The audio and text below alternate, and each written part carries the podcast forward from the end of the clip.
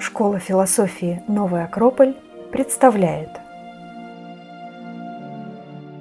Лекция «Можно ли полюбить самого себя?»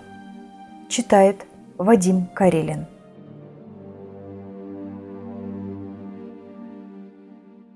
Добрый вечер. Меня зовут Вадим Карелин. Я буду читать сегодняшнюю лекцию. Называется она с вопросом «Можно ли полюбить самого себя?»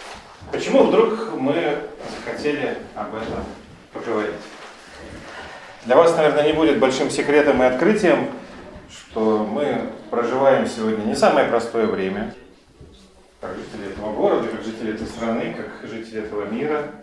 Время, в которое много всего разного, в чем мы расходимся, но с другой стороны, есть некоторые вещи, очевидные абсолютно для всех, и одна из них, что в этом мире очень сильно не хватает любви. Каждый раз, когда это констатируется, когда люди об этом задумываются, когда это произносится, всплывает вот эта удивительная фраза, вынесенная в заголовок лекции, что если ты хочешь принести в этот мир любовь, ты вначале должен полюбить самого себя. Фраза неоднозначная, я бы сказал, и мне, прежде чем я вам начну рассказывать какие-то мысли, связанные с философией и различными учениями, было бы крайне интересно услышать ваше отношение к этой мысли. Вы же пришли на эту лекцию. Как лично вам кажется, можно ли и нужно ли любить самого себя? Нужно, обязательно нужно. Потому что мы многомерны. Не только тело, но и душу, но и самого Бога в себе нужно любить сердце. И тогда ты будешь излучать тоже любовь на других людей. Спасибо. А если в твоем сердце нет любви, как же ты будешь излучать любовь на других людей? Кто еще что думает, скажите. Ну, мое мнение, общество относится к тебе так, сам себя воспринимаешь. Правда? Мне кажется так. Интересно. И, то есть, если ты воспринимаешь себя и строишь себя определенным образом, то и люди тебя таким видят. Ага. Но это не говорит о том, что нужно себя любить больше, чем общество или людей конкретно взятых, или в целом общество. Это говорит о том, что, вот как предыдущий спикер сказал, что не полюбив себя, не добьешься ничего, и не, не сможешь полюбить ничего другого, если не любишь себя. Ну, опять же, возвращаясь к строительству себя. Построй себя и сможешь построить вокруг себя. Ну да, Вкратце. спасибо. Кто-то еще думал об этом, а вы уже говорили. Спасибо. Я думаю, мы, Нет, да, я думаю, мы ищем любовь на стороне, счастье на стороне, а если человек хочет быть счастливым, то в первую очередь надо найти это, эту любовь в себе, а потом уже, Найти любовь в себе – это то же самое, что полюбить себя. ну, да. Спасибо. Наверное, полюбить себя, мне кажется, изначально некорректная постановка вопроса. Почему? Почему? Ну, почему? Потому что, ну, ты есть ты, и это вот проекция на себя, она изначально. Любишь ты себя или не любишь себя, к себе это неприменимо, мне кажется. Я, ну, я как бы тоже вот так всегда думал, пока не везде вот это м, этот тренд, скажем, полюби себя, потом всех полюбишь. Пока из всех утюгов не полилось это, одно время, лет 20 назад, по-моему. Ну, наверное, не знаю, наверное, так. Вот. Об этом как-то не задумывался. Потому что, ну, во-первых, чуткую любовь, там, сто определений можно дать этому слову. Это раз. Это раз. А Нужно выйти через пословицу проще. Сердцу не прикажешь это э, любовь. То есть, как кто-то говорил, что определение, самое главное, найти определение любому слову. Ну, это слова как-то часто эти определения неправильные. А к себе, ну там, ну, ты есть ты, мне кажется. Ну что значит любовь к себе? Ты изначально ну, не любишь себя, а ты есть ты, и все. Тут не- И где? нельзя, себе. Ну как-то так. Спасибо. Спасибо. Мне важно, чтобы вы включались тоже участвовали в поиске, потому что мы с вами сегодня должны в итоге найти какой-то удовлетворяющий нас ответ на этот вопрос. Да, разумеется, нам в этом многое и многие помогут, но ответ-то, тем не менее, нам нужен именно какой-то свой разумный, приемлемый, обстоятельный ответ, и мы постараемся к нему прийти. Но пока надо все-таки задать вопрос, потому что я не знаю, как вы понимаете смысл действия, который заключен в фразе «полюбить самого себя». Но если честно, я, когда ее слышу, не сразу могу понять, что же мне необходимо сделать, когда звучит «полюби самого себя». Ну классно, я согласен. А вот, может быть, вы мне подскажете, что необходимо сделать? Изучать себя, изучать свою структуру. Что полюбить, кого полюбить. То есть прежде, прежде всего изучать. Изучать, набирать информацию. То есть узнать Для того, самого чтобы себя. понять, кто я и почему надо себя полюбить. Если я узнаю, что я, например, ленив, зол и невежественен, смогу я себя полюбить? Вот я узнал себя и обнаружил. Да, здесь такая грань с эгоизмом. Нет, интересно, я не знаю, размышляли ли вы на эту тему, но вот э, узнавание самого себя, оно открывает мне в том числе э, некоторые, возможно, у вас такого нету, но не благовидные какие-то грани моего характера. Я не знаю, как вам, мне вот, например, сложно их любить. Как вам кажется? Есть какой-нибудь совет? С ними можно поработать и получить положительные качества. Согласен. но что значит, полюбить самого себя? Если ты узнал, что ты любишь, Что значит полюбить самого себя? В этом смысле. Я, я в каком, где принять, принять, то есть, Да. да, принять самого себя. Да, может быть, поработать над каким-то отрицательным. не согласна. Дело в том, что мне вот здесь у меня что-то внутри бунтует. Вам сложно хором будет. Честно скажу, у меня что-то внутри бунтует, когда мне говорят, что ты должен принять самого себя такой, какой ты есть. Вот я теперешний, не знаю, как вы, но я теперешний себя не в полной мере устраиваю. Что-то хорошее, наверное, во мне есть, надеюсь. Но есть определенные вещи, над которыми, как вы говорите, стоит Можно поработать. поработать, да, и И мне не хочется принимать себя вот с этими не идеальными сторонами. Правда, что-то бунтует, я, не- я не считаю, что я должен согласиться с тем, что я вот такой. Так вашей власти сделать так, чтобы, ну, Но это значит не принять самого себя, это значит какое-то другое слово. наверное. Ожидать от самого себя чего-то больше, чем теперь есть. Во, вот это уже интересная мысль. А оно точно есть? Над невежеством уже можно работать, его можно Я считаю, что Невежество это зло и все остальное. Его можно есть все, что- все, что угодно. Главное это найти и развить. Ну хорошо. Но его можно уменьшать. Степени разные наличия того или другого. Ну, оно есть. Вот теперь немножко с вами разогрелись в постановке вопроса. Мне хотелось убедить вас, что вопрос не праздный и э, непростой, и не допускающий поверхностного ответа типа «делай так» или «не делай так». И поэтому я вас приглашу отправиться в небольшое путешествие, своего рода исследовательское путешествие, где мы будем знакомиться с разными мыслями относительно этого вопроса. Сразу скажу, э, что картинки, тексты, которые будут появляться на экране, ну, вы, конечно, можете записывать, что-то фиксировать для себя, это будет выложено в свободный доступ в нашей группе ВКонтакте, вы сможете этим воспользоваться, то есть оно не потеряется для вас, оно не исчезнет, поэтому вы можете посвятить себя размышлениям сейчас, а к этим текстам нужным вы потом вернетесь. И начнем мы, собственно, с вопроса, который уже от кого-то из вас прозвучал. Да, мы сегодня живем в удивительное время, когда очень многие слова тотально утратили свой смысл. Некоторые моменты взаимонепонимания происходят именно потому, что мы произносим то, во что вкладываем свой смысл, а люди, которые слышат это, вкладывают совсем другой смысл. И нам бы хорошо бы вначале определиться. Во-первых, что такое полюбить? Вы сказали тысячи определений любви, да? Ну, у, меня, 10, 10, у меня тысячи нету, но некоторые определения даже понятия есть, мы о них поговорим.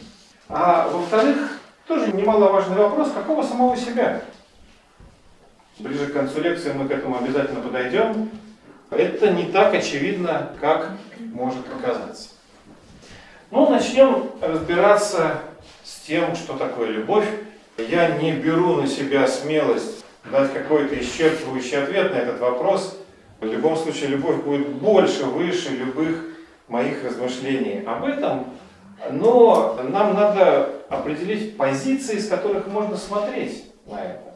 И вот первая позиция, первый, наверное, вопрос, который можно задать самим себе, это то, что мы любовью называем разные вещи. Согласитесь? Я выписал любовь к детям, путешествиям к родине, книгам, порядку, к Богу. Мы же все это называем любовью. Это одна и та же любовь. То есть что-то из этого не любовь. Что-то может нравиться, а что-то любовь. Такой интересный момент. Язык иногда выдает нас, иногда подводит нас, потому что не имея возможности выразить нюансы, мы иногда можем утратить какую-то частичку смысла. И другой вопрос, тоже немаловажный для меня, когда я пытаюсь все это к себе самому применять. Мне-то самому что делать с любовью? Это действие, которое я должен производить? Или это сила, которая есть во мне? Или это следствие гормонов, которые во мне вдруг вспыхивают и наполняют меня невообразимыми желаниями? Или все дело в уме, когда вдруг я что-то понимаю, и это любовь? То есть где это? Что это по своей сути? Ну, вот для вдохновения вам небольшая цитата из Конфуция. Он не единственный, разумеется, из мудрых людей, который как-то пытался определить, что такое любовь. Но даже из этого небольшого фрагмента вы видите красивое. Да? Вот все восточное, оно не только умное, но еще и красивое. Вы видите, насколько многогранно может быть любовь. Как же нам с вами попытаться ее исследовать? Не претендуя на какую-то полноту, я предложу вам путь, который использовали в античности, в то время и в том месте, в котором родилось то, что мы сегодня называем философией, и с чем мы часто связываем мудрость. А может быть кто-то из вас слышал, что в Древней Греции для понятия любовь существовало больше одного слова. То, что мы называем одним словом любовь, в Греции называли разными словами. Как вы думаете, сколько? Штук пять, по-моему. Да, вы очень правы. Было семь видов любви в Древней Греции. Более того, они очень интересно взаимосвязаны между собой. Ну, я прочитаю, разумеется, греческие названия. Эрос, Людос, Сторге, Мания, Агапе, Прагма и Филия. Странные слова. Что-то из этого вы наверняка слышали. Так вот, интересно, что все это разные виды любви. Более того, существует три основных вида с точки зрения греков, да, ну, какую-то берем модель для размышления, возможно, другой взгляд. Эрос, Людус и Сторги. Есть три основных вида и их комбинация. Каждый из этих видов любви может объединяться с каким-либо другим и порождать что-то третье. И существует объединение всех трех, видите, в центре то, что называется филия. Что же из этого любовь? Ну, наверное, центральный это источник любви, а остальное все это проявление разное. Нет четкого определения. Мы пока, да, мы пока теряемся. Давайте попробуем исследовать, о чем же идет речь. Для того, чтобы это делать, нам будет сложно, потому что мы никогда не думали, что у любви есть семь подразделов. Мы никогда не задумывались, что есть такие нюансы, хотя, может быть, и предполагали. Поэтому я буду давать греческие определения, я буду давать психологические определения, я буду давать формы проявления того или иного вида любви, и все-таки, чтобы уху русского человека наконец-то можно было отдохнуть от сложных вещей. Я буду еще читать стихи. Оказалось, что об этих видах любви очень здорово не то что высказался, а передал их, как вы думаете, кто? Пушкин. Александр Сергеевич Пушкин, да. Большой и тонкий знаток этих граней. Он не использовал такие термины, но нюансы передал, поэтому мы и через стихи это попробуем понять. Итак, первые три основных вида. Сначала на общей картинке. Эрос, Сторги и Людус. Ну, я не предлагаю вам привыкать к этому. Это три способа проявления любви. Эрос – это сила любви. Людус – это форма любви. Сторги – это проживание. Что-то понятное из этого? Вопрос, а любовь это поток или она имеет форму? Откуда я знаю? Я не знаю. А Людус это... Это форма, то, как выглядит.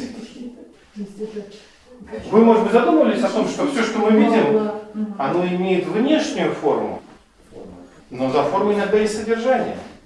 Эрос – это то, что дает силу любви. Физики определение тоже. Нам сложно будет друг с другом вместе говорить, да? Людус – это то, как мы видим, это внешние проявления. Вы видели влюбленного человека? Да? Вы видели действия, которые совершает влюбленный человек? Это внешнее проявление, это людус. То, что внешнее. Эрос – это устремление, это то, почему возникает любовь. Мы не знаем почему. Всегда есть какой-то источник, предмет, куда-то направлено. Но вот эта сила, которая заставляет тебя встать, устремиться, преодолеть, вдохновиться, нестись. Там же присутствует сила. Точно. Есть еще очень красивая сторона сторги проживания любви. Есть устремление, да. Есть форма, как это выглядит, да. А есть то, что в моем сердце. То, что я могу испытать. Это отличается от вот этого вот влюбленного эроса. Это некоторое внутреннее состояние постоянного горения, когда этот огонь любви во мне присутствует постоянно. Но он уже не сносит крышу, но это что-то очень глубокое. Вот эти три аспекта, оказывается, в своих пересечениях порождают еще четыре состояния. Пока не запутал? Давайте тогда по порядку.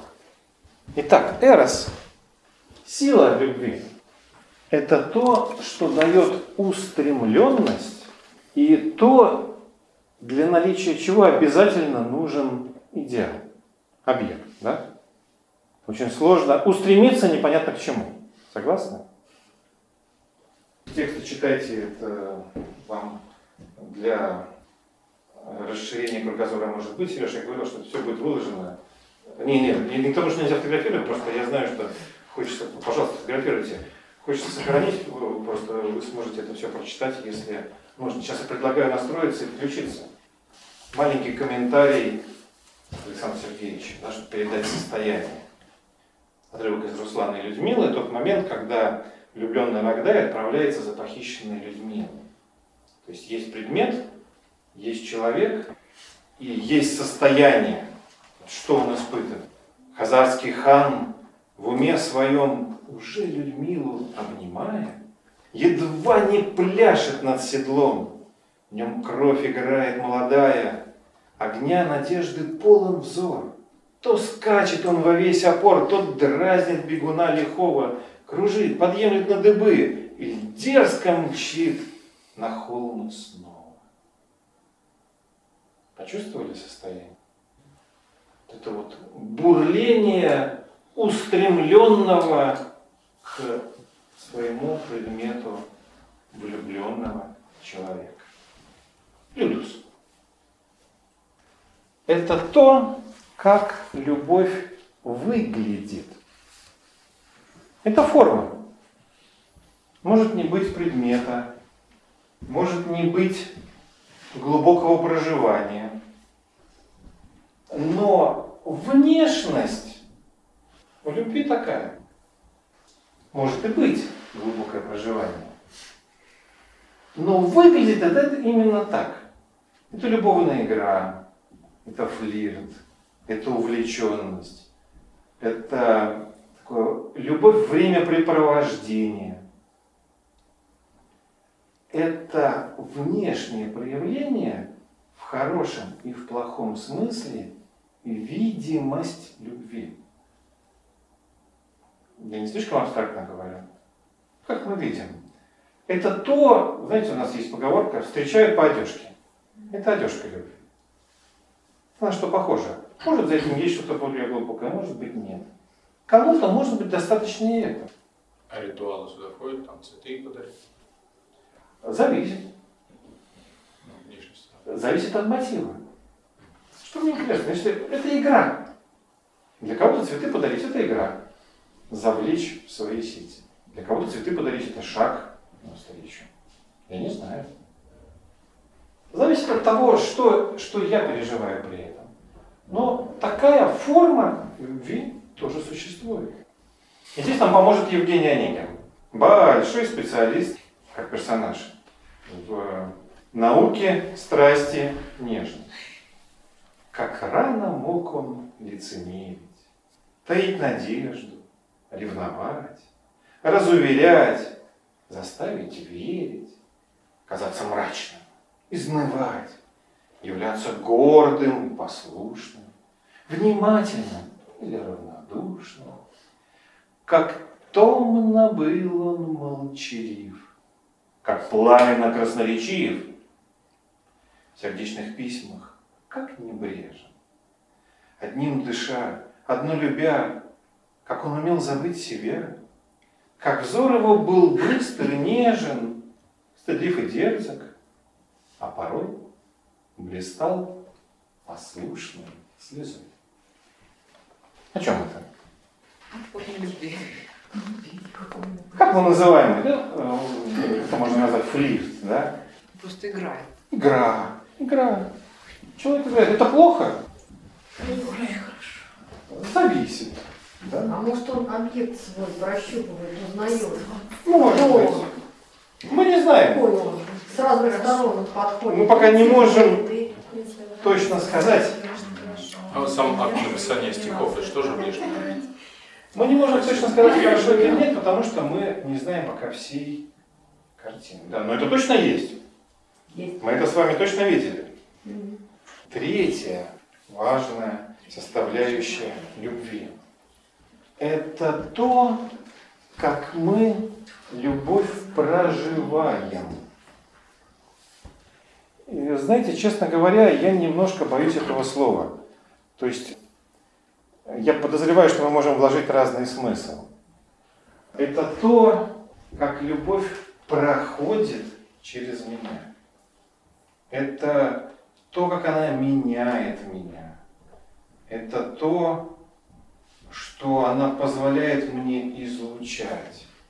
Это любовь, поселившаяся глубоко в сердце, но не обязательно с огнем Эроса. И совершенно не обязательно с внешними проявлениями Людуса. А это такое внутреннее горение. Самый яркий пример – это материнская любовь. Мама любит ребенка? Безусловно. Она испытывает к нему влечение? Нет. Этого нет. Ей нужно изображать свою любовь? Нет, не обязательно. Ну, можно, но не обязательно. Но э, это очень хороший момент, родительская любовь – это очень хороший способ понять, когда это есть внутри, проживание, то есть ты чувствуешь. А как проявляется материнская любовь? Как забота, да? Она связь чувствует, если Как нежность к ребенку. как потребность охранять, защищать, вырасти, спасти. То есть ты как бы принимаешь их внутрь себя, ничего не требуя. А ну, ты испытываешь эту нежность и заботу, потому что ты хочешь, чтобы что-то росло. И Посмотрим, это чувство может быть не только по отношению к человеку, это просто способность проживать есть, Понимаете, это вот уже не что-то яростное, а что-то спокойное, красивое, глубокое внутри. И опять Александр Сергеевич приходит к нам на помощь. Я вас любил. Любовь еще, быть может, в душе моей угасла не совсем. Но пусть она вас больше не тревожит. Я не хочу печалить вас ничем. Я вас любил безмолвно, безнадежно, то робостью, то ревностью томил. Я вас любил так искренно, так нежно. Когда и вам Бог, любимый, быть другим. Со школы знаете, наверное, эти слова. И помимо красоты слога, в них э, удивительная глубина и чистота духа человека, который любит, не претендуя. Согревая, давая возможность жить и не претендуя на ответное чувство, ну, что крайне редко бывает, согласитесь, особенно во взаимоотношениях. Итак, мы с вами познакомились с тремя основами, с тремя основными гранями любви. Устремление, внешнее проявление и проживание. Эрос, Людус, Исторги. И пойдем дальше, рассмотрим еще их комбинации. Не запутал я вас пока? Вадим, я по-крестьянски хочу сказать. Эрос – это, может быть, способность рождать детей. А когда вот есть уже понимание ответственности, то рождается уже другой образ глубокого человека, для которого Эрос не является доминирующим таким э, качеством. Он все это совмещает. И когда исключается эгоизм и вот то, что вы говорите о проживании, об ответственности, тогда это и получается любовь. Мы пока не знаем, Григорий Михайлович, мы не дошли до конца. Понятно. Но я лишь замечу, я с вами совершенно согласен, нам, наша задача разобраться, почему так. И тут маленькое замечание на полях про смысл слов.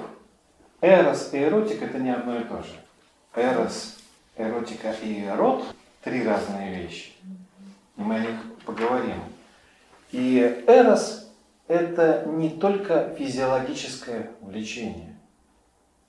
Ученый, который находится на пороге научного открытия, движим эросом, влюбленностью в смысл. Им движет сумасшедшая сила, позволяющая ему сдвигать горы. Это тоже эрос, это сила. Она может проявиться на низших планах человека как физиологическое увлечение, и здесь мы с ней гораздо больше знакомы. Но это нечто гораздо более объемное и существенное. Комбинация тех самых трех начал. Когда комбинируются какие-то два начала, но нет третьего, мы получаем некоторые новые формы любви. Например, вот комбинация Эроса и Людоса, устремленности и формы, лишенная проживания. Когда ты не пропускаешь это через себя. Когда ты стремишься к объекту, когда это имеет внешние проявления, но нет глубокого внутреннего проживания. Эту форму любви греки называли мания. Знакомое слово? Имеет негативную коннотацию в русском и не только в русском языке. В греческом то же самое. Греки считали, что так боги обижают, наказывают, наказывают людей. Интересно задуматься. Действительно, любая поверхностность может привести не, не очень здоровым формам. Если я что-то не пропускающее из себя, не проживаю, то может родиться то, что боги считают наказанием. И снова Пушкин. Одно из состояний Онегина, когда предмет любви далеко, а все бурлит. Нет. Поминутно видеть вас, повсюду следовать за вами. Уст, движение глаз, ловить влюбленными глазами, внимать вам долго, понимать душой все ваше совершенство, пред вами в муках замирать, бледнеть и гаснуть. Вот блаженство. Это похоже на блаженство? Да, какая-то прям болезнь. А, но тем не менее, найдется ли кто-то, кто подобного не испытывал? Давай. Так, вы знаете причину. Причина мании – отсутствие глубоких чувств, глубокого проживания, некая поверхность. Другой интересный вариант комбинации – любовь без яркого внешнего проявления, без видимости, без э, атрибутов, без формы формальности. То, что греки называли агапой. И, откровенно говоря, агапа или агапа, я не помню точно, как правильно. Агап, спасибо. Всегда есть помощник. Вопрос в воздух. Если задать правильный вопрос, то можно услышать ответ. Я иногда пользуюсь. Это очень интересный вид любви, который рождает одно из красивейших человеческих качеств, мы его называем преданность. Когда у меня есть устремленность, есть проживание этого устремления. То есть, когда у меня есть идеал, неважно, это человек, это идея, предмет, и есть глубокие чувства. Не обязательно какие-то внешние подтверждения этого. Это тот самый вид любви, которым мы любим, например, свою страну. Если любим. Сложный сегодня вопрос. Это когда есть некий идеал и есть внутренние глубокие чувства. Но я могу в ответ ничего не услышать. У меня может не быть свидетельства о браке, может не быть каких-то подтверждений. Но я предан. Со стороны домашних животных мы часто видим такой вид любви. Ну, не такой, вряд ли у животных может быть такой. Но нам кажется, что он такой, и он нас вдохновляет, потому что он безусловный, правильно? То есть ты можешь не проявлять ничего в ответ, и твоя собака тебе все равно предана. Очень красивая форма сочетания. Опять обратимся к Евгению Онегину. И это знаменитый ответ Татьяны в конце романа, где Татьяна говорит, если вы помните содержание, говорит Онегину о своей любви, но говорит о том, что есть нечто более высокое, чем чувство. Что есть брак, что есть обеты. И это звучит очень сильно. Я вышла замуж. Вы должны, я вас прошу, меня оставить. Я знаю, в вашем сердце есть и гордость, и прямая честь. Я вас люблю, к чему лукавить? Но я другому отдана. Я буду век ему верна. Кто-то подумает, что как-то, может быть, не по-современному звучат эти слова. Я немного не поняла. Получается, у Татьяны такая любовь к своему мужу или к Онегину? Какая любовь? Ну, так, А да. проще. А вот в свете многомерности, что она, ко- кого она Нет, потом. отдана, кому, чего, чем? Ну, Тело отдала или, или чувство отдала, или сердце? Что она отдала? И буду век ему верна. Чем? Чувствами, мыслями, телом? Хороший вопрос, Не который мы, вы можете задать себе. Это раздвоение личности. Кто любит? Отталкиваться Любовь Агапы у. Татьяны к Онегину или к мужу, которому она верна? Очень хороший вопрос. Обязательно ли любовь должна иметь предмет? Да, да кто-то может возбудить любовь. Кто-то может научить нас любить. Но, хорошо, когда я люблю Родину, я люблю границы, карту, город, Википедию или что? Где этот предмет? В данном случае это внутренняя позиция Татьяны. Вот то, что она, Она так живет. религии. Вера, Бог. И для нее понятие любви очень сложно отделить от понятия чести. Понятие любви в поверхностном смысле, увлеченность кем? Но в то понятие любви, о котором мы говорим, входит понятие чести. Потому что это преданность. Идем дальше. Сложно? Понимаешь, спросил? Да. Пока мы дальше не дошли. Ну, я раз тебя понял, да, вот эта страсть, да, да, я понимаю, сто... Устремленность, порождающая в том числе и страсть. Вот, хорошо. Я для себя понимаю, как бы, да, какие-то сторги, окей, хорошо, там, как мама, например, да? Проживание. Как, как пример, да? Да. Вот Лудус, мне до сих пор до конца я не пойму, что Игра. просто игра ради игры, что ли? Игра. Что? Э, Флирт, флирт ради флирта, и Да. всё, вот. Да. Чисто, а, внешне. За ним может быть что-то внутри, а может и не быть. Но Конечно. внешне это выглядит как Но вот эта внешняя сторона, это отдельный вид. Терпение. Форма. М. Форма М. может иметь содержание, может не иметь. Мгм. Это то, что мы видим, это внешнее проявление. Это то, как это выглядит. М. Внешняя сторона. Вадим, а можно спросить, вот слово «эрос», вы сказали, это из науки, может быть, и так далее, что пришел может, один работ есть, человек может, и говорит, я эротичен. Я должен его правильно понять или как? Как это Он слово? действительно пришел? Ну, например, ну, раз он любит науку, он так Вы знает можете задать ему вопрос, что он имеет в виду. А? Можете поинтересоваться, что он имеет в виду. Музыкант, который создает произведение, тоже движим эросом. Устремленность. Ты, ты видишь красоту, ты держишь ее в своем сознании, ты пытаешься ее положить на ноты. Огромная сила, которую музыкант позволил себя захватить.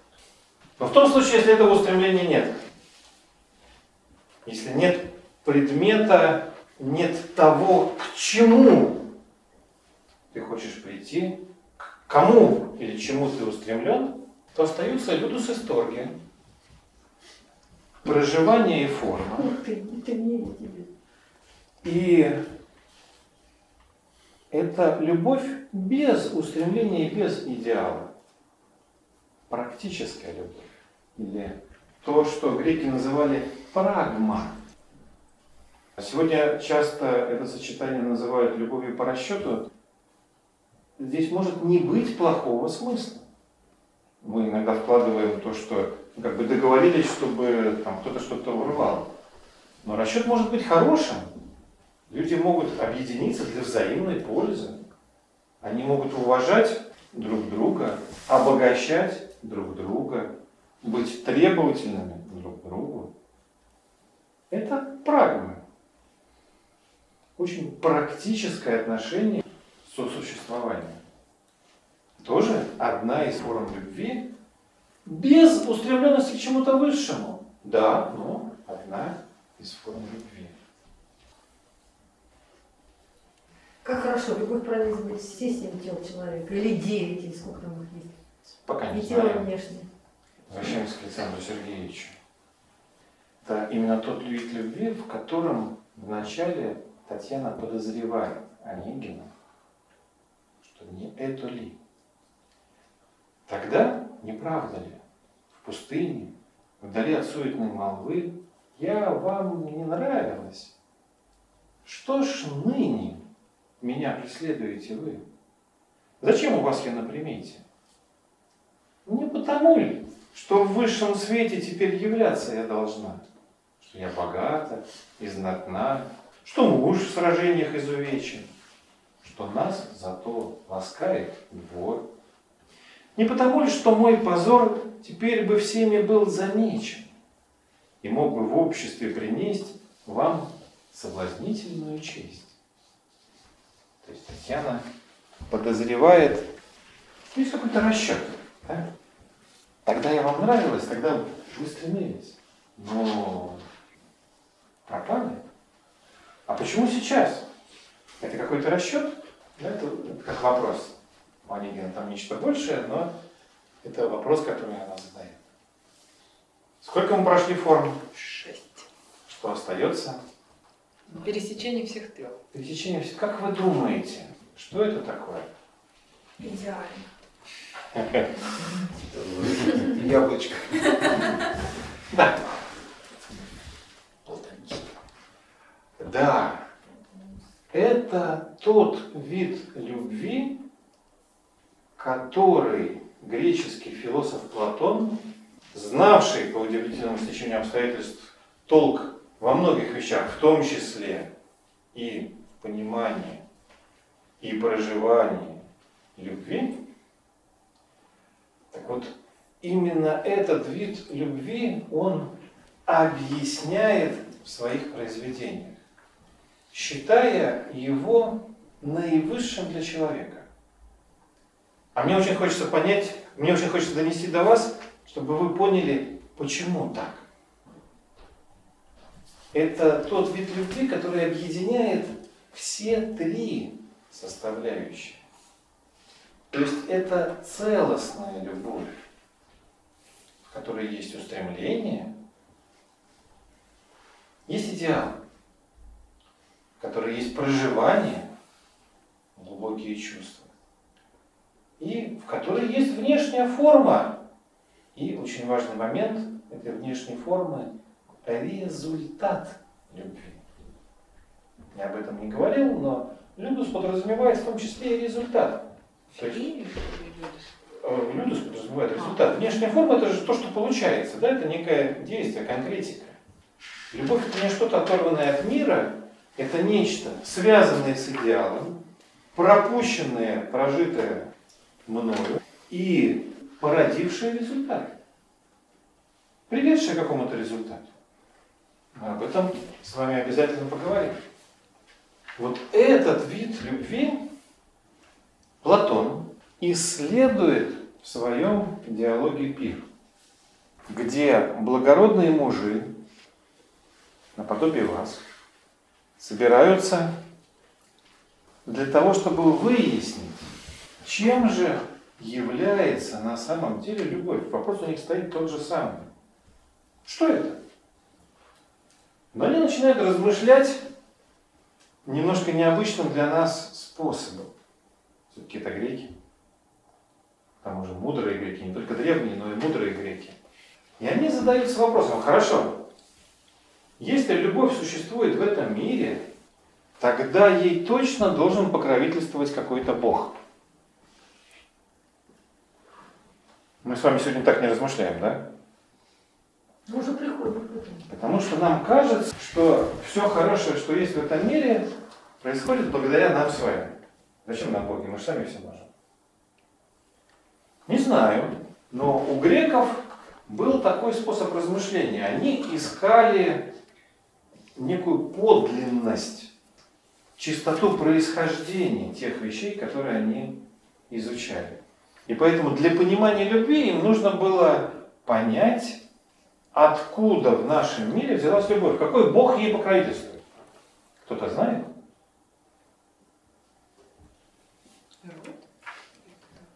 Вот.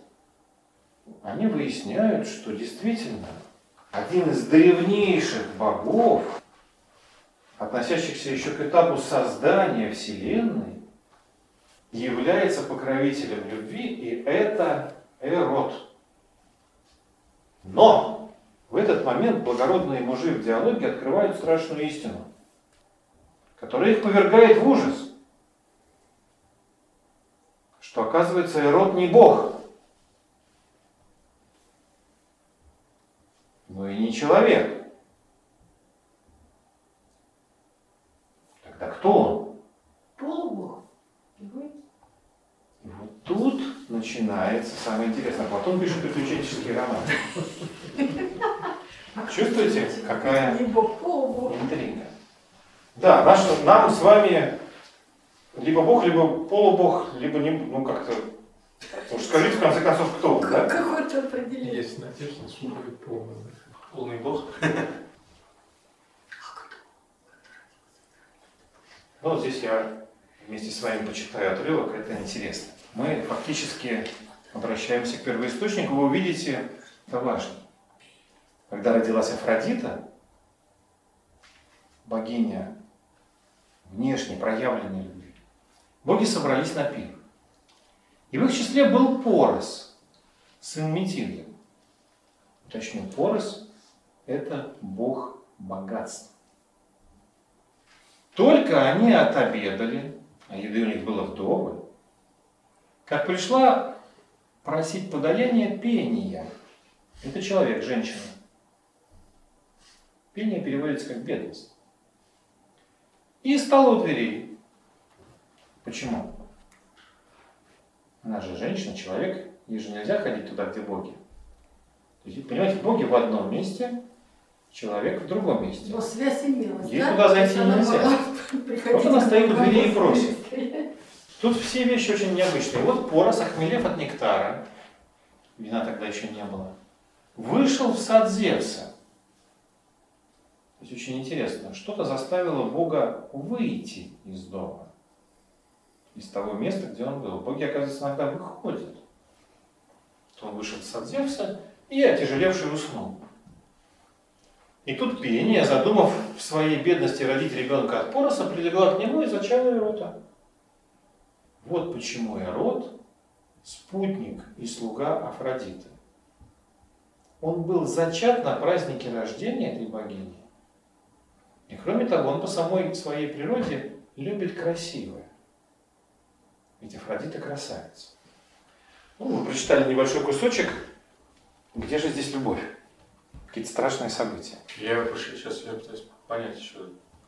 Итак, все происходит на Олимпе, где действующие лица Афродиты, в честь которой праздник, Порос, бог богатства. Что такое богатство? Это когда все есть. Женщина пение, бедность. Что такое бедность? Это когда ничего нет. Богатство, достаток. Бог, пение, бедность. Она пришла просить милостыни. И вот кто-то из богов вышел, здесь не говорится, что навстречу, но почему-то вышел оттуда к людям, это отдельный вопрос, не будем его сегодня касаться, и заснул. Такие необычные события бывают. И пение от него зачало ребенка. Вопрос, кто этот ребенок теперь, который родился? Бог, человек? Мы пока не знаем. Тайна.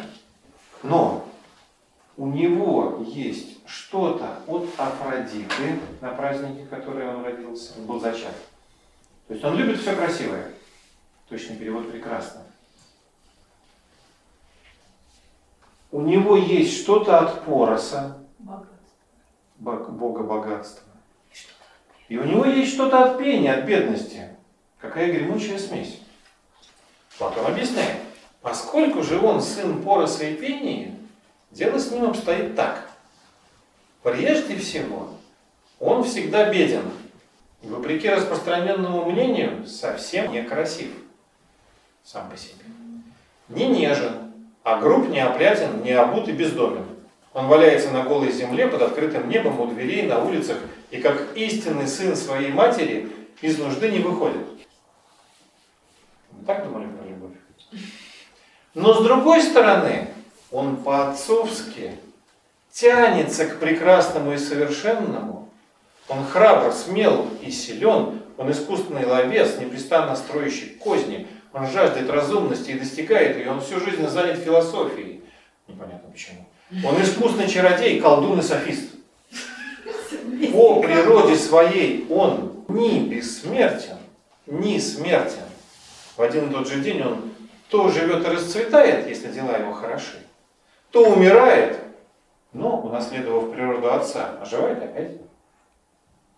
Все, что Ирод не приобретает, идет прахом, от чего он никогда не бывает ни богат, ни беден. Про любовь написано. В каком смысле про любовь? Безусловно, любовь. Не может ничего получить, но делает.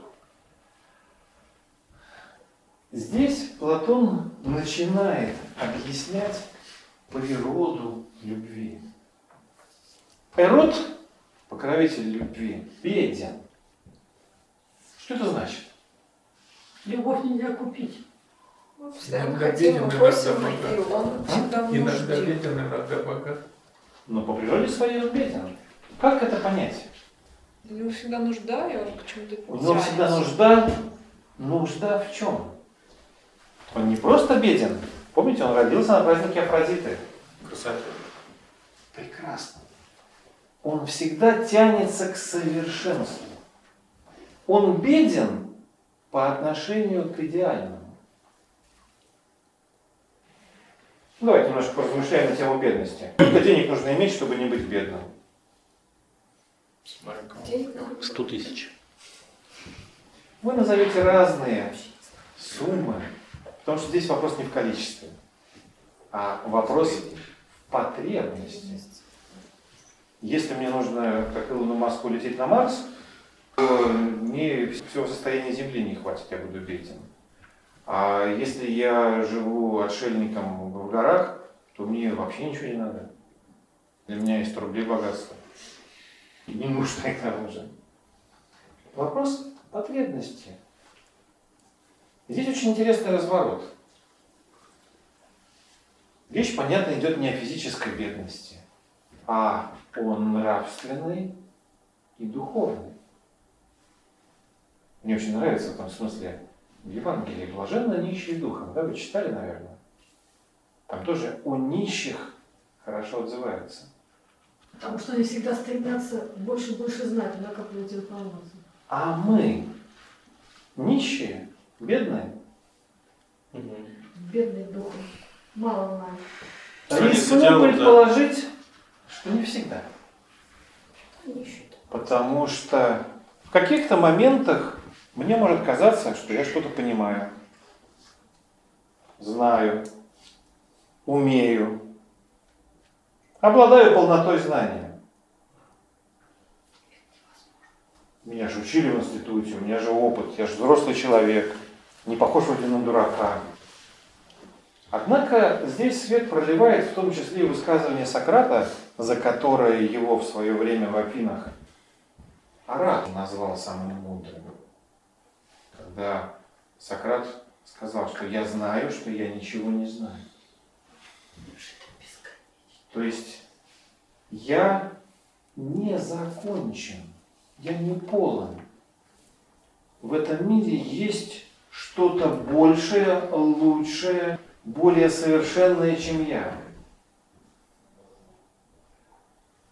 Если вдруг я замечаю, что в этом мире есть что-то большее и лучшее, чем я. С вами такое бывало? Что это рождает в вас? Стремление. Хочу. Да. Это рождает, внимание, эротическое, в лучшем смысле этого слова, чувство. Я хочу это. Я так не могу, но я хочу. Это прекрасно. Это лучше. Я устремляюсь туда. И наоборот. Если мне кажется, что я уже все понял, умен, имею заслуженный опыт, то тогда я попадаю в состояние, тоже может быть знакомая вам притча, когда один профессор пришел к мастеру дзен и просил его, чтобы тот научил его дзену, а мастер дзен стал ему в чашку лить чай. Когда чай дошел до краев, он лил дальше, и на вопрос изумленного профессора, зачем он это делает, тот говорит, я вам объясняю дзен. Я не могу вам передать знания, потому что ваша чаша полна. Мне ничто не помещается. И здесь я задаю себе вопрос. А кто я? В данном случае, на кого я больше похож? На того профессора, который умный, образованный, интеллектуал, но которому сложно двигаться вперед, потому что он уже считает себя познавшим мир.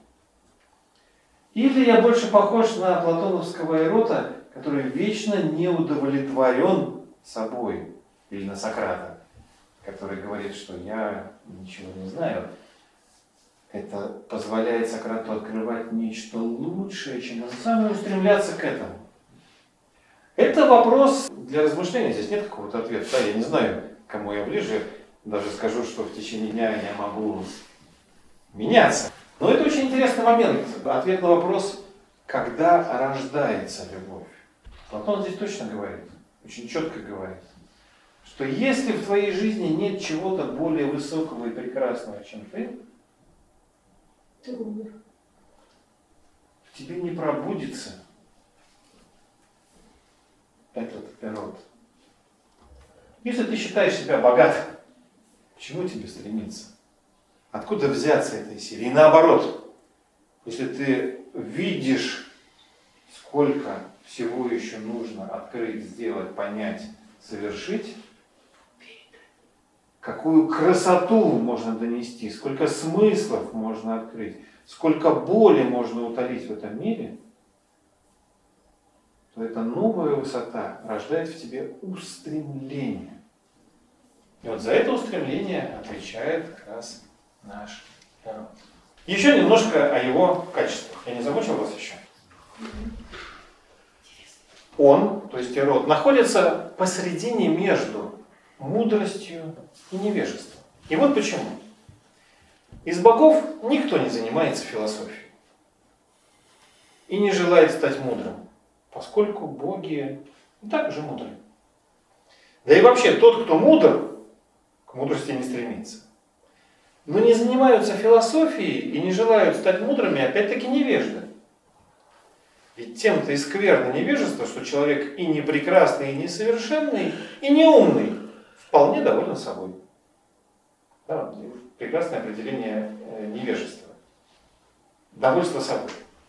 А кто не считает, что он в чем-то нуждается, кто-то не желает того, в чем, по его мнению, не испытывает нужды. Итак, наш с вами главный герой, движущая сила филии и платоновской любви, Эрот, по природе своей является гением. Греки называли таких существ гениями, посредниками. Гений – это посредник, связующее звено между миром людей и миром богов. Это тот, кто не удовлетворен своим человеческим состоянием и поэтому стремится к высшему. Он связывает эти два мира. И здесь Платон говорит о, с его точки зрения, главной эволюционной задаче и силе любви. Это то, что может возвысить человека. Но что для этого необходимо? Ну, перестать быть невеждой, да? То есть перестать быть довольным собой. Увидеть, что твоя чаша полна, и увидеть, что есть куда стремиться. То есть увидеть нечто выше себя. Это сложно.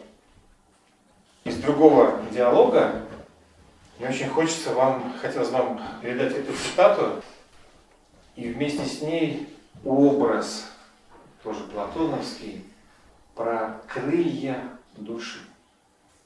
Платон пишет, что согласно древним мифам, душа человека когда-то была крылата. Что значит? Для греков это очень просто. Могла взлетать до мира богов. Образно, конечно, да, речь не идет о физическом полете. Но, как пишет Платон, с того момента, когда люди слишком часто стали ходить по земле, мне очень нравится это выражение, слишком часто стали ходить по земле, что это значит? Слишком увлеклись конкретикой, потреблением материальной жизни. Видите, это случилось не сегодня. Платон об этом пишет очень давно. Человек потерял крылья и стал пешеходом, приземленным, ходит по земле. Но, говорит Платон, крылья-то отвалились, а те места, куда они росли, еще есть. И поэтому каждый человек имеет способность окрылиться. То есть заново отрастить эти крылья. Душа человека имеет врожденную способность к полету, и любовь как раз и является движущей силой этого полета. Как? Когда кто-нибудь смотрит на здешнюю красоту, припоминая при этом красоту истинную, он окрыляется. а окрылившись, стремится взлететь. Но еще не набрав сил, он наподобие птенца глядит вверх, пренебрегая тем, что внизу. Это и есть причина его неистового состояния. Из всех видов иступленности это наилучшее уже по своему происхождению, как для обладающего ею, так и для того, кто с ним ее разделяет. Причастный к такому неистовству любитель прекрасного называется влюбленным. Сложно. Когда кто-нибудь смотрит на здешнюю красоту, припоминая при этом красоту истины. Давайте с этой фразой разберемся. Видели ли вы что-нибудь красивое? Цветы, природа. Приведите пример. Картины, природа. Картины, природа, Красивые животные. животные, Это круто. Красивые люди. люди. А? Хорошо. А теперь смотрите, держите, пожалуйста, перед вашим внутренним взором тот образ красоты, который для вас красивый. И скажите мне, что в нем красиво? Вы видите, что это красиво. Почему? Что в том, что вы называете красивым, является причиной красоты? Эмоции вызывают определенные. Эмоции это вас. Поэтому и красиво. Нет, эмоции в вас. А что является причиной этих эмоций там, в объекте? А если конкретно причина поля колокольчиков? Какое? Поле колокольчиков – это то, что вы видите. Но кажется вам красивым. Почему? Потому что мне так нравится. Все. Почему? Ну, блин, остальное софистика, ей нравится колокольчик. Почему? Ну, есть Почему причина. нравится колокольчик? Почему вам нравятся колокольчики? А я в детстве их собирала. Вот. И эмоции вызывались красивые. Ходит? Нет.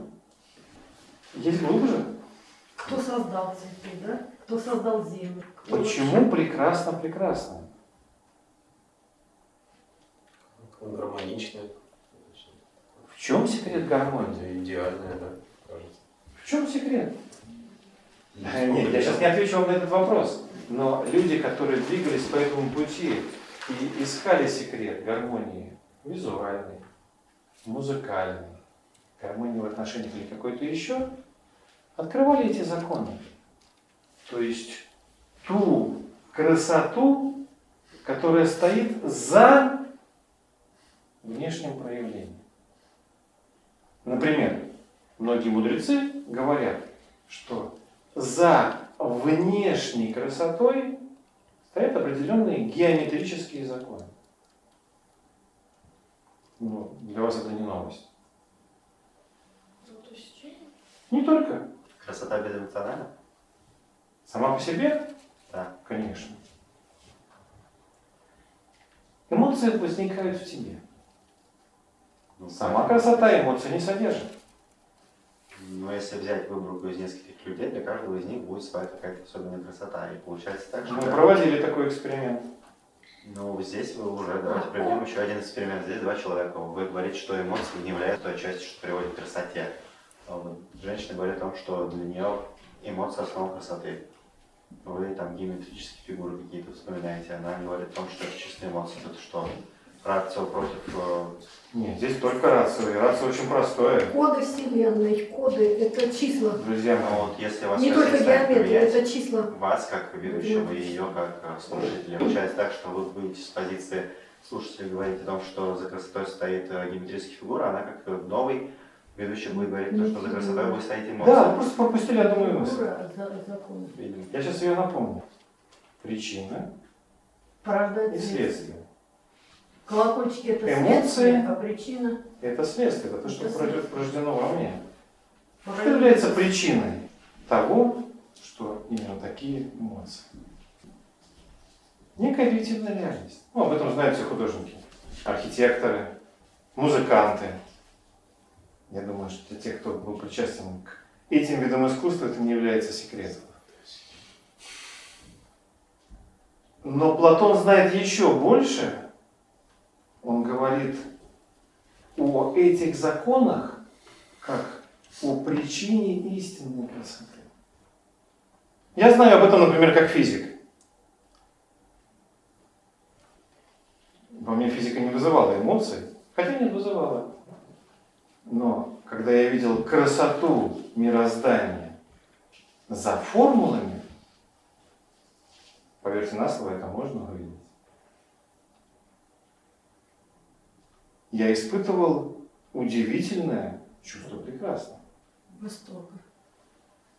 Формулы красивые, математические, но за ними стоят законы, которые породили эти формулы. То есть за внешним проявлением красоты есть какая-то глубокая суть. И это я вам всего лишь объяснил первую фразу. Когда кто-то смотрит на здешнюю красоту, припоминая при этом красоту истинную, мы говорили только об этой фразе. Что имеется в виду? Продолжая твою мысль. Платон призывает нас пойти дальше эмоций. Объясню. У нас с вами разное представление о красоте. Ну, то есть кому-то нравится Пинк Флойд, кому-то Абба, кому-то Чайковский. Может, вам вообще все не нравится. Но каждый из вас стремится к чему-то, что ему нравится. Правильно? Это нас объединяет. Мы стремимся к прекрасному, но мы по-разному его понимаем, разные люди. И устремляясь к прекрасному, мы реагируем, не моя, не моя мысль, а Платона, но я с ней очень согласен. Сначала на форму. Это ярче всего можно объяснить на примере взаимоотношений. Когда мужчина встречает женщину, он на что в первую очередь реагирует? На внешность. На внешнюю привлекательность. Только женщина наоборот, она внутрь смотрит его. Понятно. Сердце. Душу, да. А, почему так? Это очень естественно. Реагировать на внешнее. Но что является причиной внешней красоты? Внутренняя красота, внутренняя. Вот об этом не все женщины знают. Это называется молодостью души. Да? Или внутренней красотой. То есть определенной внутренней мудростью, которая порождает внешнюю привлекательность. Не только косметика, да? может я какие-то страшные вещи говорю. И для мужчин то же самое. Причина внешней привлекательности внутри, но ее не сразу видно. Но увлекаясь внешней формой, я могу увидеть красоту внутреннюю. Могу пойти дальше. И вы знаете, во взаимоотношениях именно так и происходит. Реагируя на внешнее, мы потом любим и уважаем человека за некоторые его внутренние качества. За какие? За доброту, за нежность, Это честность. за честность. Я не обману никого. Но можно пойти еще дальше. И любя человека или уважая его за это, я могу начать любить доброту как таковую, честность как таковую, нежность как таковую. И если это произойдет, то я увижу их проявление в других людях. Вот сложно, да, я понимаю, в субботу вечером такое путешествие совершать не очень легко, но об этом Платон говорит как о восхождении по лестнице красоты. Когда ты от формы идешь к внутреннему смыслу, поднимаешь. Ты совершаешь внутреннее восхождение от внешних проявлений к красоте души, и именно это тебя окрыляет. Потому что ты начинаешь видеть вещи безусловно. Те, которые составляют красоту этого мира, те, которые являются основой этого мира, те вещи, ради которых на самом деле есть смысл жить. Этот процесс Платоном называется как процесс окрыления. Последнее про любовь, там все-таки очень важен результат. Помните, там есть устремление, а есть оберегание, взращивание чего-то. И любовь всегда должна иметь результат. Третья составляющая, помните, да? Людус. И здесь Платон дает потрясающий образ, который мало кем был понят, но от этого не стал менее прекрасным. Он говорит о способности души человека забеременеть. Дело в том, Сократ, что все люди беременны как телесно, так и духовно. Когда они достигают известного возраста, природа наша требует разрешения от бремени. Разрешиться же она может только в прекрасном, но не в безопасном. Те, у кого разрешиться от бремени стремится тело, обращаются больше к женщинам и служат и роду именно так. надеясь деторождением приобрести бессмертие и счастье. И оставить себе память на вечные времена. Один способ. Ты, ты стремишься к прекрасному, ты хочешь продолжить лучшее, что тебе дано в детях. Один способ. Беременные же духовно беременны тем, что как раз душе подобает вынашивать. А что ей подобает вынашивать? Разум и прочие добродетели. Родителями их бывают все творцы и те из мастеров, которых можно назвать изобретателями. Самое же важное и прекрасное – это разуметь, как управлять государством и домом, и называется это умение рассудительностью и справедливостью. Ну, многие цитаты Платона нуждаются в комментарии, что такое беременность души. Помните, три составляющие, которые входят в платоновскую филию. Эрос, Сторге и Людус. Эрос – это устремление. Есть прекрасное, высшее, большее, чем я, что увлекает меня за собой. Прекрасное, мудрое, справедливое, благое. То, что не оставляет меня равнодушным и заставляет меня тянуться вверх. Вот эта устремленность вверх приводит к тому, что какая-то идея зарождается в моей душе, идея, пришедшая свыше. И моя задача относиться к ней с нежностью и заботой, чтобы позволить ей жить внутри меня. Мне очень не просто объяснять этот процесс, но его хорошо знают люди творческих профессий. Именно так рождаются замыслы, какие-то произведения. Ты уловил какой-то момент, какой-то ход, какую-то красоту, и она постепенно начинает в твоей душе обрастать подробностями. Так рождаются научные открытия, Игорь Михайлович. Когда ты вдруг понял, что ты чего-то не понимаешь, или понял какую-то связь между какими-то вещами, или понял, как может быть применен тот или иной закон, начинаешь вынашивать в душе этот замысел. Он постепенно начинает там жить. Или, не обязательно же быть ученым или художником, ты вдруг понял какой-то аспект жизни, как тебе стоит поменять собственную жизнь. И это понимание начинает обрастать более глубокими подробностями процесс беременности души. Но чем заканчивается физическая беременность? Рождением ребенка. Это легкий процесс. Болезненный для матери. Сложный иногда. Потому что то, что выросло, должно выйти на свет. Вот точно так же рождаются настоящие произведения, идеи, открытия, и жизненные переосмысления. От изначального стремления к чему-то настоящему, через процесс созревания и вынашивания внутри, они доходят до того момента, когда ты уже не можешь просто это носить в себе. Нет, не рассказать. Сказать ты об этом не можешь. Это должно выйти из тебя, изменив твою жизнь.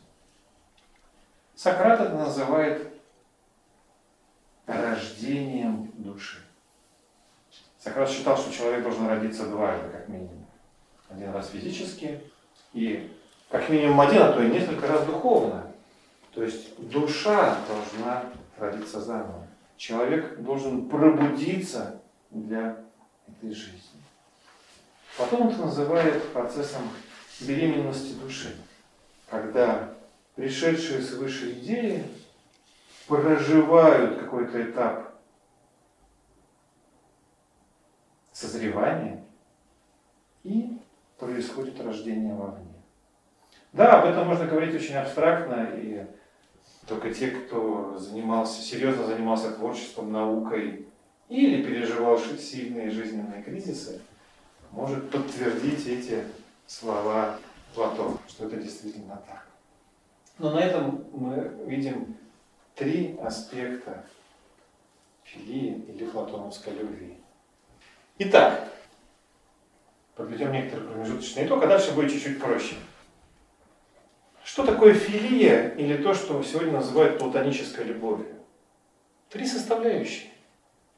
Самое главное, что это не однобокое, не ограниченное, а целостное состояние, которое включает в себя устремленность к прекрасному, в широком смысле, да, к тому, что лучше меня.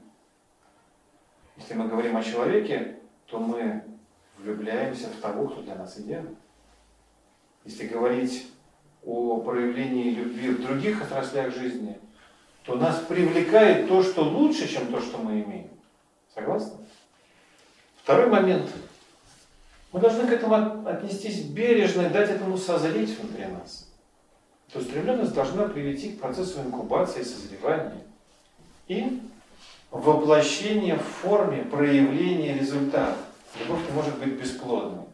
Она не может не привести к рождению чего-то. В физическом смысле это продолжение рода и дети. В более широком смысле это то лучшее, что оставляет после себя человек в этом мире. Мы сейчас пойдем ко второму вопросу про самого себя, там будет быстрее, но у вас есть возможность пока задать вопросы по услышанному про любовь, если есть. Почему все-таки платоническая любовь именно? Платон? Ага, а это тоже Платон. Не потому, что это не телесная платоническая, а потому что платоническая это Платон, да? Ой, я, я, я очень люблю этот вопрос. Э, Если у кого-то привыкли, сознании да, что... платоническая любовь связывается с асексуальной любовью, то это не так. Понятно. А Здесь очень интересный ход мысли. Платон говорил, что любовь это не только секс. Люди, которые прочитали это, решили, что любовь это только не секс. Неплохо читают. Платон говорил о целостности, о любви, которая больше, чем любовь телесная. Но не отвергая телесную, потому что настоящее, все что угодно, мудрость, любовь, смысл, это то, что не отвергает чего бы то ни было, наоборот, включает в себя. Поэтому на всякий случай, да, платоническая любовь – это целостная любовь, включает в себя все проявления. То есть, да, новая информация. Я думал. Ошибочно всё без было. секса нереально. Почему? Ну, потому что она комплексная, вбирает в себя. Подождите. Мы с вами говорили о разных видах любви к семье. Любовь к э, ребенку, матери к ребенку. Да, пожалуйста. К родине, К Вам. Да, да, да. Стремление, Она как раз- которое со всеми проявлением. Сейчас вы еще Вот договоритесь. смотрите, взращивается ребенок, Каждый по-своему. взращивается э, в, в душе, все растет, и там, и там растет живое. Сейчас Как вот, ну, про ребенка понятно, там накапливаются клетки, белки там. А, значит, невидимое, это тоже живое, уже растет. Да, безусловно. И потом оно проявляется. То есть оно должно выйти в свет, так же, как и ребенок, правда? Я так и говорил.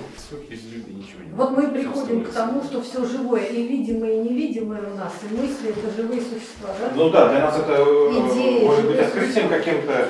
Это не являлось э, открытием для традиционных народов, которые все считали живым. А Но мне хочется Ну, здесь еще раз сделать акцент. Ну, говорит. что есть три важные составляющие. Есть устремленность, есть забота есть проявление. И Платон под любовью понимает все это вместе. То есть любовь как только устремление, не производящее ничего, для Платона была бы неполноценна. Любовь только что-то производящее, без устремленности, без идеала, тоже. Это сложно уловить, но вот это именно целостность, то сочетание всех составляющих. Ну, дальше нам осталось совсем немного. Мы попытались найти ключи к ответу на вопрос, что значит любить. И мы поняли, что может быть много разных видов любви. Греки помогли нам немножко назвать эти виды, увидеть их сочетание и задуматься о той силе, которую может дать сочетание всех трех вместе. А Платон еще рассказал о процессе любви, да, мифологически через образ Эрота показал, как рождается эта устремленность, что самый большой враг любви – это самодовольство, самодостаточность. Когда я считаю, что у меня все хорошо, я закрываю для себя способность любить. Как только я решил, что я в чем-то дошел, что я молодец, тут же, как ни странно, я себя ограничил. Поэтому, возможно, вы почувствовали, любовь это очень некомфортное состояние. Да, это постоянное стремление к чему-то. Это, это очень некомфортное состояние, то есть кто-то говорит, что там, любовь это гармония, да нет, ничего подобного. Как раз любовь это а гармония. Это то, что меня устремляет к совершенно новому, это очень огненное, беспокойное состояние. Трудное, да. Когда ты стремишься к тому, чего у тебя нет. И мы очень часто боимся себе это позволить, именно потому что ну, вот опасаемся такого некомфортного состояния. Получается, человек создан, чтобы мучиться все время. А человек создан, чтобы расти. Для роста, для очень... Нет, ну, цель все-таки не мучение. Мучение – побочный эффект. Нравится? Это бонус. Ну, подняться на гору, не натерев. Согласитесь. Чтобы не уснуть в процессе. Почему? М? Почему? Потому что человек – это тот, кто поднимается, а не те мозоли, которые он натирает. Потому что крылья много растут. Это всегда больно. Человек, а мы сейчас как раз об этом поговорим. Помните, самого себя. Кого мне предлагают полюбить? Короткий экскурс в историю самого себя. Да, ну здесь на картинке Чебурашка мучается вопросом, который мы э, периодически тоже сами себе задаем. Кто я такой? Я разный. Видите, у него очень много вариантов того, кем он может быть. Если мы обратимся в традицию, мы посмотрим, что человека никогда не мыслили одномерным существом. То есть тем, кто ограничен только физическим телом. И те же самые греки в античности полагали человека устроенным троично. Я очень коротко расскажу вам, здесь достаточно простые для понимания вещи, что, в каком смысле троичным мыслили человека в Греции. Но есть очевидные вещи, есть то, что доступно чувственному восприятию тела. Греки называли сома, проводник, физическое проявление, инструмент, которым пользуется человек. То, что является материальным и обладает свойствами материи. Стремится к сохранению самого себя воспроизводству самого себя. То есть то, что заботится о поддержании самого себя. Это с философской точки зрения свойство материальности. Иногда заводятся разговоры, что такое материя, что такое дух. У этого есть более-менее точное определение. Противостоит этому, с другой стороны, да, и тело смертно, в этом никто не сомневается. Противостоит этому другое начало в человеке, которое вы можете заметить, когда вы совершаете действия, не направленные на сохранение самого себя и на благо тела. Например, утром вы встаете по будильнику. Это духовный поступок. Потому что вам приходится преодолеть самого себя. Подвиг. В чем-то даже подвиг. Я немножко смеюсь, да, это ирония. Но чтобы вы поняли, вы совершаете действие, не направленное на ваше благо. Вы это прочувствовали, наверное, да? Это смешной пример, да, его можно оспорить, потому что я же встаю, чтобы пойти на работу, на работу хожу, чтобы заработать деньги, а деньги мне нужно заработать, я не знаю зачем, но мне кажется, что это очень важно. То есть вроде бы здесь есть да, материальное, ну, то есть ради своего блага. Окей. Но тем не менее, иногда вам приходится помогать близким. А это тоже не ваше благо.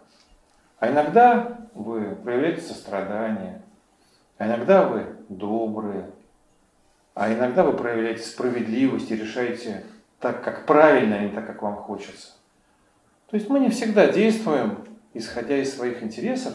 И, заметив это, греки вот эту способность действовать ради общего блага назвали духом. Очень интересное слово «нус». По-гречески оно подразумевает не только дух, но и разум и мудрость. Высшая составляющая человека, которую греки мыслили, что интересно, бессмертна. Ну, не только они.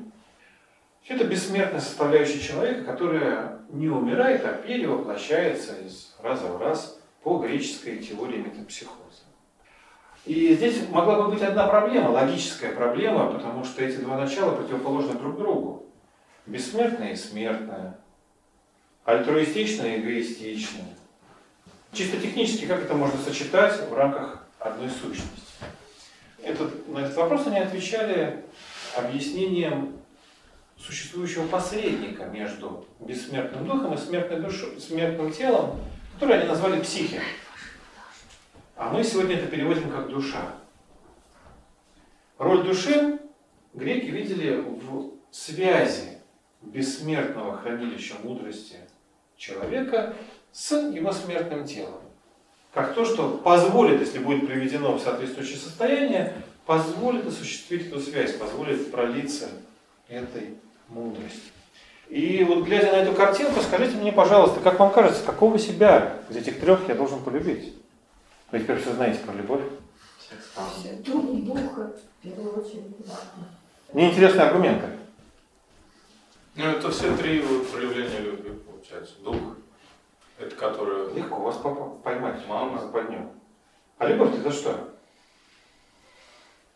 Дух, нос. Это устремленность, да? Не только. А? Ну, Не только, мы же выяснили. Ну, прежде всего, род да, он устремляется к чему? К мудрости, к Прекрасно. богам. Устремляется к прекрасному, которым он, помните, он же все-таки дитя-то, и не, не обладает. Любовь рождается, когда я устремляюсь к тому, чем я не обладаю. Правильно? Ну, в логическом понимании, как минимум. Устремленность к прекрасному. Так какого из этих троих я могу полюбить? Тебе нельзя всех, Мудрость, только душу. дух. Я спрашиваю. Ну хорошо, давайте попробуем полюбить тело. Как это полюбить тело? Так, сейчас Великий пост, его надо под копье, как, как в этом, в- как вот, Георгий Победоносец. Тело должно быть... Простите, я не хочу спорить, я следую формальной логике. Телом я обладаю. Как я могу его полюбить? Я могу стремиться к тому, чем я не обладаю. Отлично. Просто любите свое тело и все. Нельзя. Должна быть причина? Ну, Должна быть причина. и не, повод. нет э, технической возможности полюбить свое тело. Оно у меня уже есть. У вас есть техническая возможность полюбить душу? Да, конечно. Она у вас есть? М? Она у вас есть? У меня да. А у других? Ну, давайте разберем. Меня сейчас интересует формальная логика. Формальная логика. Полюбить я могу то, чего у меня нет. Но дух же. Ну, То, что у меня душа, А? Меня только бесконечен, мудрость бесконечна. Я никогда э, не достигну вс- всей мудрости. Любовь рождается между бедным и прекрасным. Между тем, кто не обладает прекрасным, и тем, что прекрасным обладает.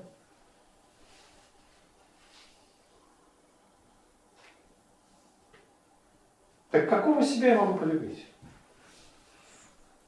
Современные мудрецы говорят, себя лучшего. Да, себя вот этого материального проявленного я знаю, мне его незачем любить. Он у меня уже есть. Какой мне смысл любить то, что у меня уже есть? Но я не закончен. Не все во мне еще проявлено. Во мне, да, действительно сильно не хватает того, что выше, того, что является бессмертной мудростью, как греки ее называли, София. София, Да. богиня мудрости. Соответственно, греки придумали название для любви человека к самому себе. Как вы думаете, какое? Очень простое. Филия плюс София Философия. философию, да. Философия по-гречески это любовь К себе лучше. Или любовь к мудрости. Филия это любовь. Помните, она там в центре была? Это самое настоящее. Пифагорейское определение любви, философии, любовь к мудрости. Пифагор. Так Ну, не только, да, разумеется. Ну, это не является чем-то новым, но не абы какая любовь, а помните, с тремя составляющими, и не абы к какому самому себе, а к себе лучшему, к тому, которого я еще пока не знаю. В греческой традиции еще это называлось заботой о себе. Вот этот аспект любви мы сегодня уже говорили. И в этом смысле, да, действительно, я согласен с теми, кто говорит, что можно полюбить самого себя. Более того, нужно любить самого себя, но в этом деле надо знать толк. И это очень далеко от принятия себя такого, какого есть. В принятии себя таким, какой я есть, нет ни любви, ни себя. И наоборот, более глубокое размышление над этим говорит о том, что есть куда стремиться, ну, а философия, надеюсь, в этом сможет нам помочь. У меня все. Есть ли у вас вопросы? София это знание переводится? Мудрость? А, мудрость. Высшая божественная мудрость. Не бывает пределу совершенного, и вот это ожидание более лучшего заставляет человека стремиться полюбить себя. Да? Не вполне уловил вашу мысль. Ну, это постоянная неудовлетворенность, что дает возможность двигаться к совершенству. Постоянная неудовлетворенность заставляет нас двигаться. Тут еще важно к чему. Там слово прекрасное, помните, да? И род всегда устремлен к прекрасному, то есть к лучшему во всем, в том числе и в себе. Какие хитрые греки оказались. Очень. Пять тысяч лет назад, ну, сколько, ну, три тысячи.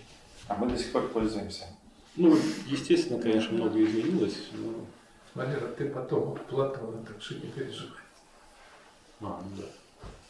А получается, если я люблю себя лучшего, да, образ идеала, а сегодняшнего настоящего я как бы, ну просто, ну есть и есть. Так, какое Да, отношение есть тогда? Можно, э, нельзя любить вот себя тоже?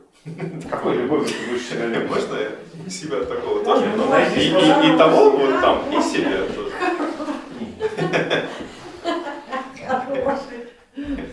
Только не оставайся на этом месте. Выбери, если какой-то из видов любви подойдет, то будет можно. А вот смотрите, если не с греческой стороны подойти, а со стороны пословицы, вот если проще или в языке времени, вот как вы э, расскажете пословицу мудрость, да, вот народная, сердцу не прикажешь полюбить. Где сердце? Кто должен приказать? Ум или не ум? Вот как это можно? Это целая лекция, да, тоже? Мы начинали с этого, сейчас вы опять вспомните цитату, которая была в самом начале, там Джебран как раз говорит об этом, но это очень изысканное представление. Не пытайтесь направить любовь в ее течение, если любовь сочтет вас достойными, она сама направит вас. Об этом достаточно сложно говорить, потому что, да, действительно, это очень высокое состояние, но речь идет о том, чтобы не пытаться чем-то обладать. Есть некоторые вещи, которые губят нас и портят жизнь, как мне кажется. Это когда мы видим что-то прекрасное, нам сразу хочется это прикарманить. Это естественно, да, это эротическое желание.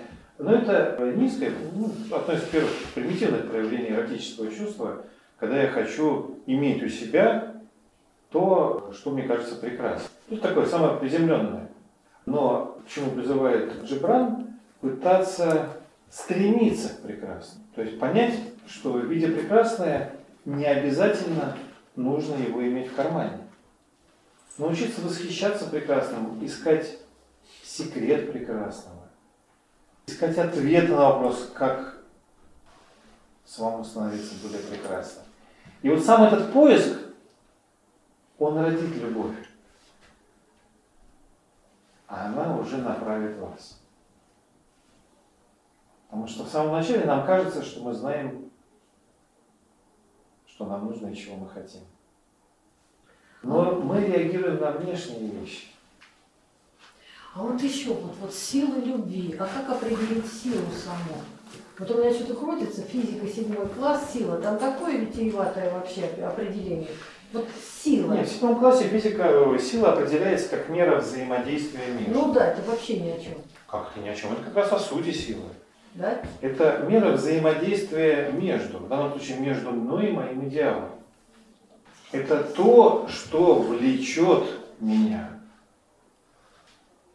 Тот, кто писал стихи, музыку, открывал законы природы, создавал какие-то прекрасные вещи, знает, о чем идет речь. Могут в жизни каждого человека могут быть вещи, которые поведут за собой. Когда нечто, что открываешь, не оставляет тебя, не дает тебе спокойно жить. Писатель, который уловил замысел романа, он не может спокойно кушать. Ему надо достать и воплотить это. Поэтому сила очень конкретное определение. Это мера взаимодействия. Но другой мудрый человек говорил, что нам сегодня очень сложно дотягиваться до идеалов, до высоких, потому что мы стали карликами. Мы стали маленькими. Не в физическом смысле, а нравственном.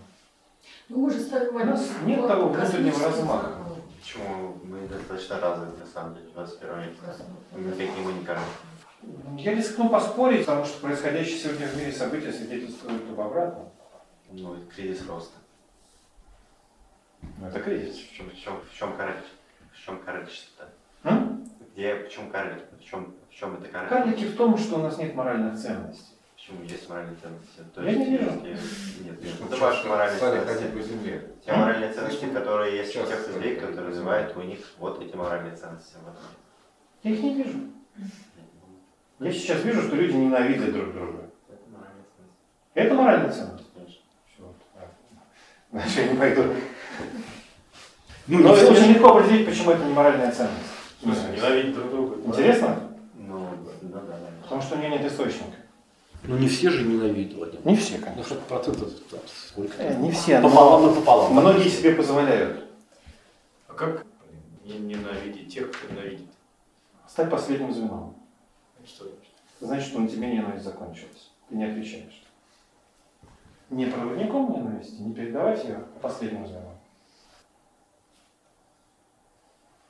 Правды мало, ценностей мало. Я согласна, между прочим, с Вадимом. Не между прочим, Это а причина напрямую. уменьшения нас. Будучи маленькими, мы не можем создавать великое. Мы не дотягиваемся до великих идеалов. Сегодня наши, извините за выражение, в кавычках идеалы ограничиваются потребностями. То есть мы волнуемся о том, необходимо для жизни, для поддержания существования. Но так живут бактерии. А мы могли бы пойти дальше. Но для этого нам нужно возвращаться к высоким идеалам. Это сложно. Требует образования. Это требует воспитания. А Это наверное, требует времени. А суть, наверное, в том, что мы не понимаем, что мы многомерны. Мы вот зациклились на своей вот внешности, на своем теле. И если бы каждый знал, что у него есть дух и душа, и устремленность, и устремлялся бы, и, и не забывал бы. Вот да, вот когда вот мы об этом рассуждаем, то мы знаем, что мы не только тело. Но вот в обыденности, в суете мы, наверное, забываем, многие из нас. Так нет, Возможно. Владимир? Я кто я такой, чтобы знать, так или нет. Мое убеждение в том, что нам действительно очень необходимо образование, воспитание и культура. Культура. Все, что может поднять И нас прекрасному. обыденностью. Нам нужны высокие идеалы. Да. Спасибо.